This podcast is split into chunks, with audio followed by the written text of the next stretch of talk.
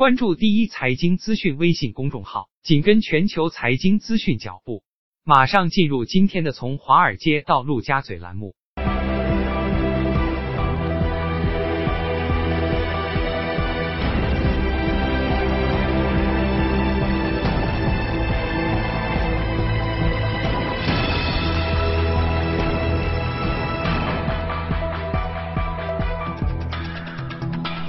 从华尔街到陆家嘴，我们一起来关注一下隔夜的美股和欧股收盘的情况。我们先看到的是欧洲三大股指的情况，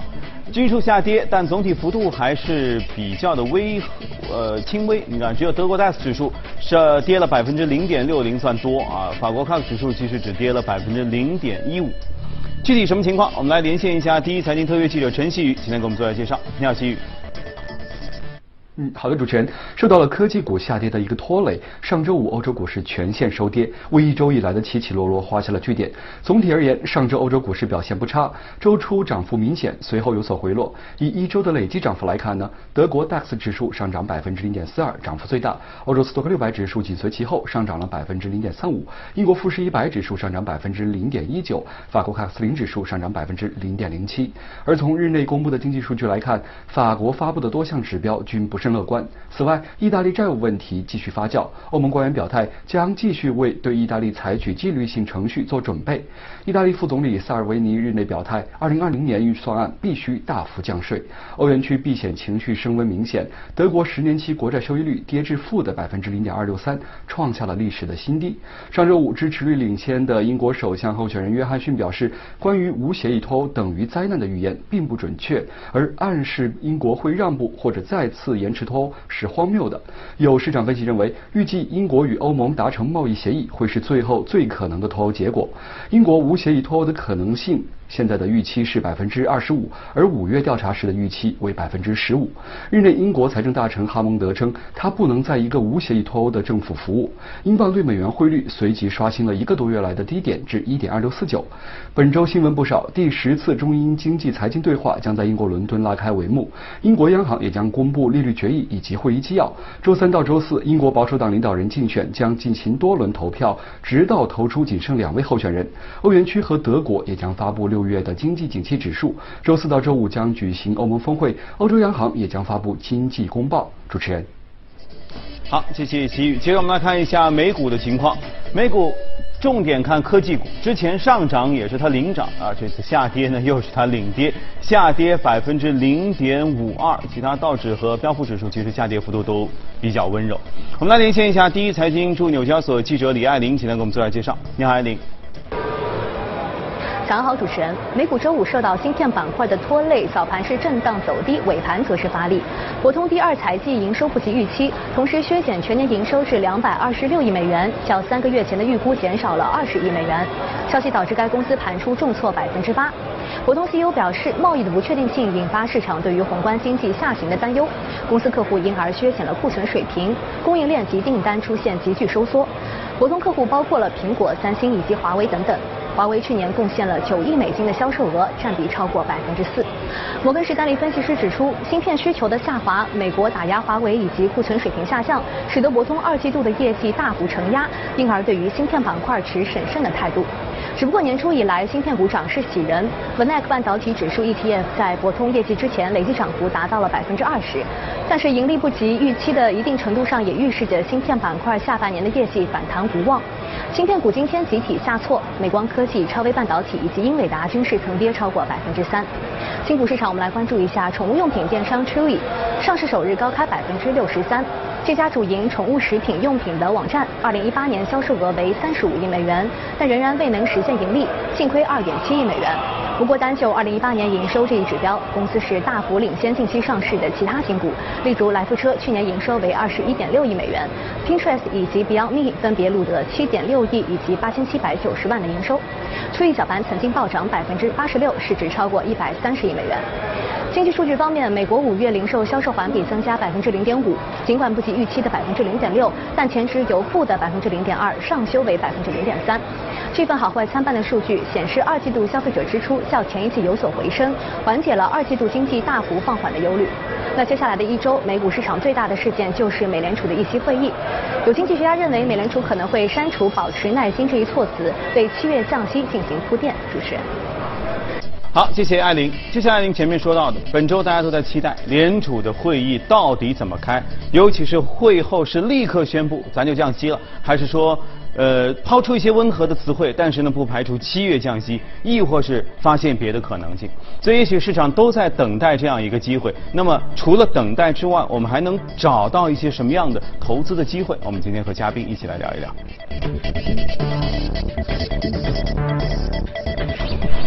好，今天来到节目中的是国民投资的秦一，你好，秦一。大家好。就像前面在说哈，确实好像市场有一种目前在上下下，但是处于等待，就是看美联储到底会抛出一张什么样的牌。这是不是给美联储的压力也太大了？对，因为现在你期货市场的话，预期到年底的话就是降息70个点，是吧？那么这个时间点的话，就是说6月估计是很难，是吧？然后到了7月的话，那是7月是25个点，还是50个点，还是？到了年底还有2次，然后但我觉得就是说现在大家就是说一窝蜂的，是吧？因为你全球市场的话都在释放一个流动性，都在降息，包括俄罗斯也在降，是吧？但是他周五的时候，他公布了一个数据，就是他的一个零售数据。它零售数据的话，其实是5月份呢是涨了0.5，那应该是稍微比预期低一点，但是它那个4月份经过调整的话，它从负的0.2，它一下子调到正的0.3，而且它。整个一个13个板块的话，它有11个板块都是录的正增长，比如说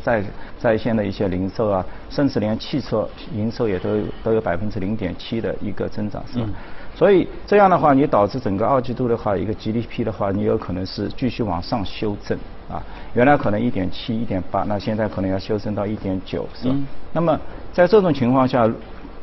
我觉得大家反而要有一种比较。敏感的一种现象，就是说，是不是会如大家所预期的那样，就是非常的平和，或者是你刚刚所说的，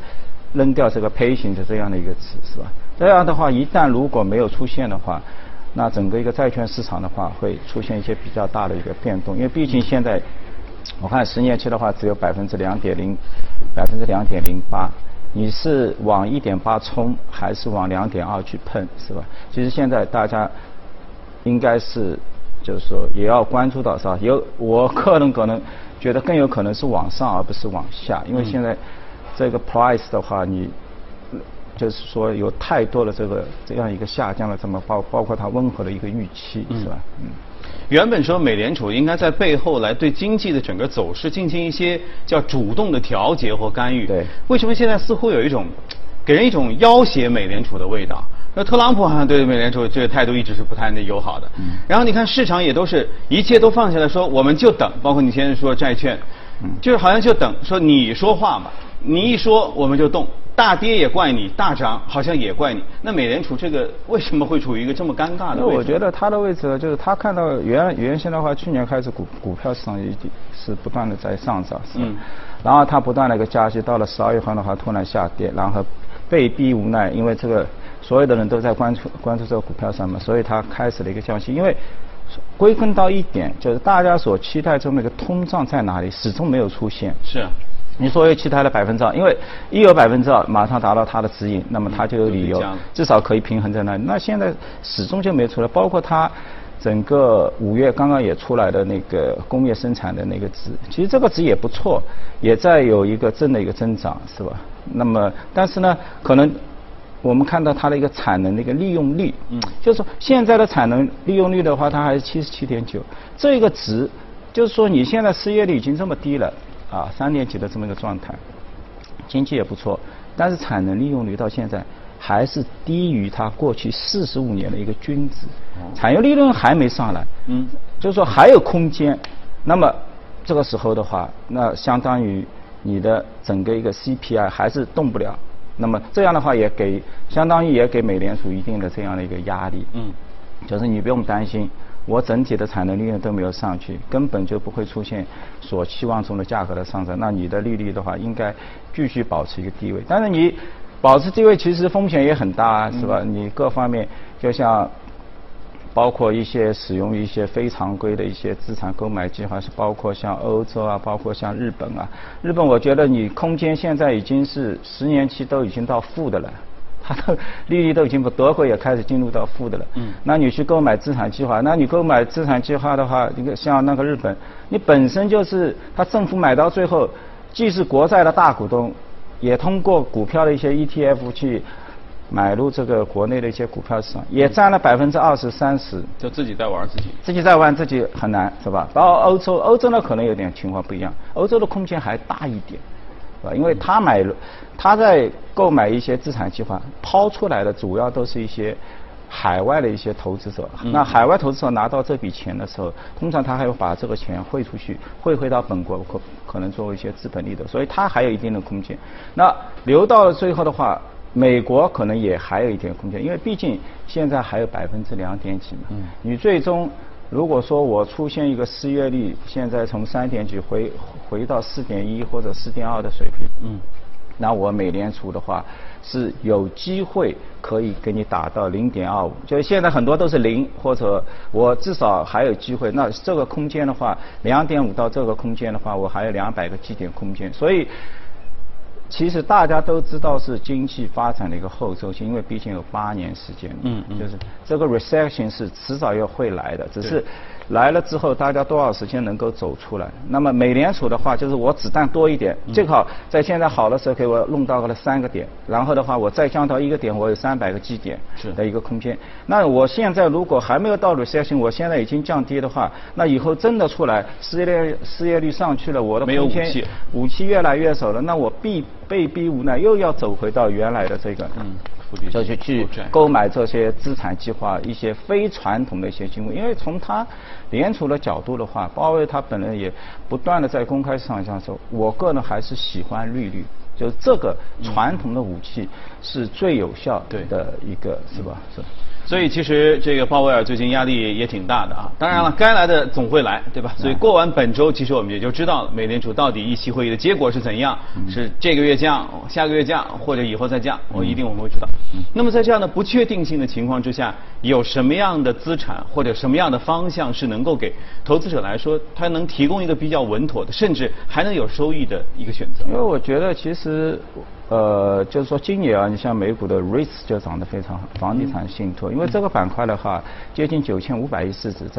在那个标普500里面，它是一个蛮大的一个资产类别。然后今年的话，基本上我看涨幅的话都有19%到20多左右，是吧？远远超过，但目前指数也有15个基点，是吧？所以。在这样相对来说一个低息的一个环境底下的话，你购入这些 REITs， 它给你提供了2个，第一个它有比较正常的一个股息回报，通常的话在4%到5%，就是你每年拿到了一个现金股息，同时它也有一些增长，就是你还能够获取一个资本利得。所以今年我们看到整个一个板块，比如说我们来看它的一个工业啊，工业的话。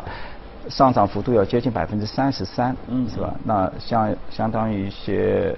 电商的一些资产，就是一些物流资产，像普罗斯啊，是吧？它规模也很大，是吧？几百亿、700-800亿美金，那你上涨一个幅度有30%，是吧？那么，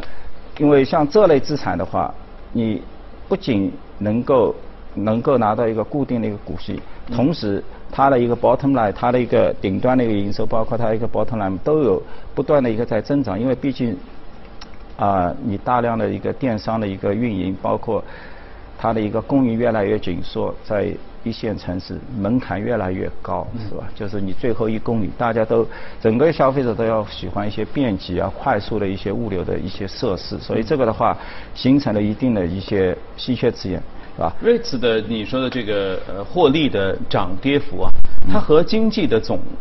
的这个情况是不是有关系？比如说经济好的时候，类似物业的需求高、房地产的需求高，所以会让 REITs 的整个的价格收益率也会上涨，比较平稳，应该讲是吧？就是 REITs 的话是，相当于对很多人而言，它是一个收益型的，是一个比较防守型的。当然就今年的角度哈，它不仅是提供了一个收益，它也提供了一个增长，因为它涨幅已经远远超过整个指数的一个增长，是吧？所以这里面的这样的话，我们看是这样的一个资产的话是非常就相当于有吸引力的，因为它 REIT 的话，它里面有规定，就是说90%你的收益必须要拿出来进行一个分红的，不管怎么样，就是90%你必须要分红，是吧？所以应该是在低息环境底下一个稳定。当然我们也要去挑，其实我觉得现在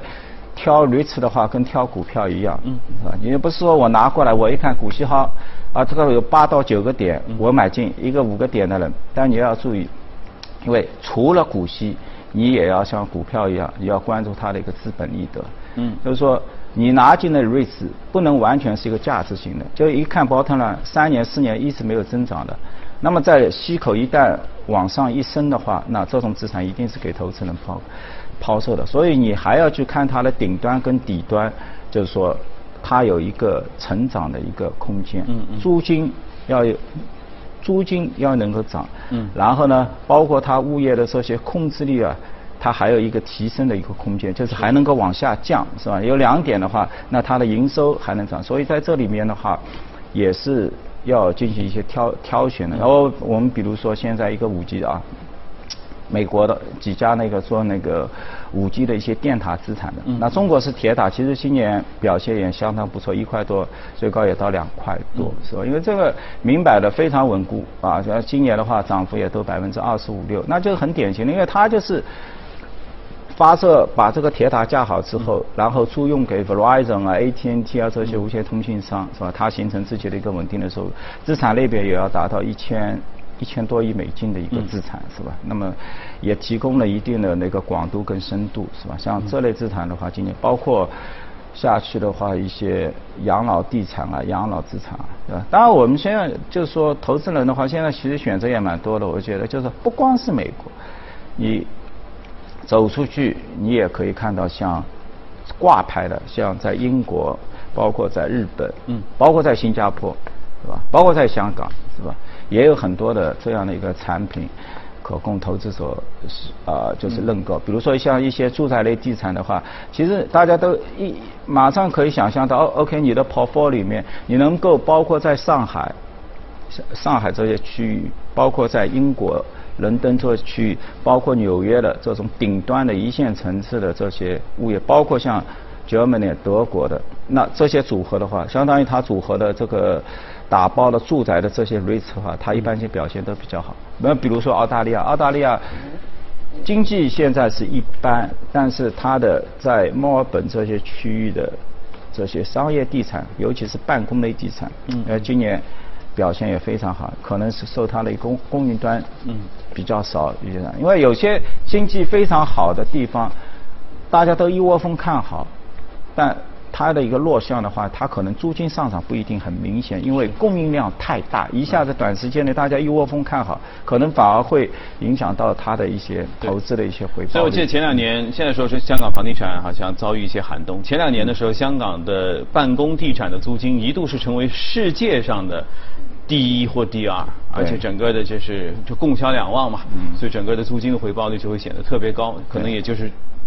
来自于这样的一个原因，也就是说，其实哪怕在一些不确定的情况下，总有一些类别是可以穿越牛熊的，然后既能保守，就是能够做到稳健，但说不定还能有一些惊喜。而且因为现在是处于一个经济的一个末端，是吧？就大家都比较谨慎，资金非常泛滥，钱都在外面不知道投什么的时候，相当于你有一些增长的。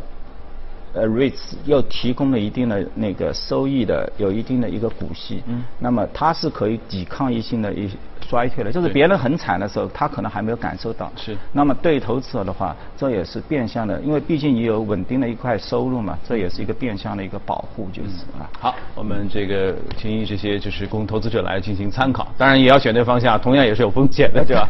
好，接着看一下美股放大镜，来看一下。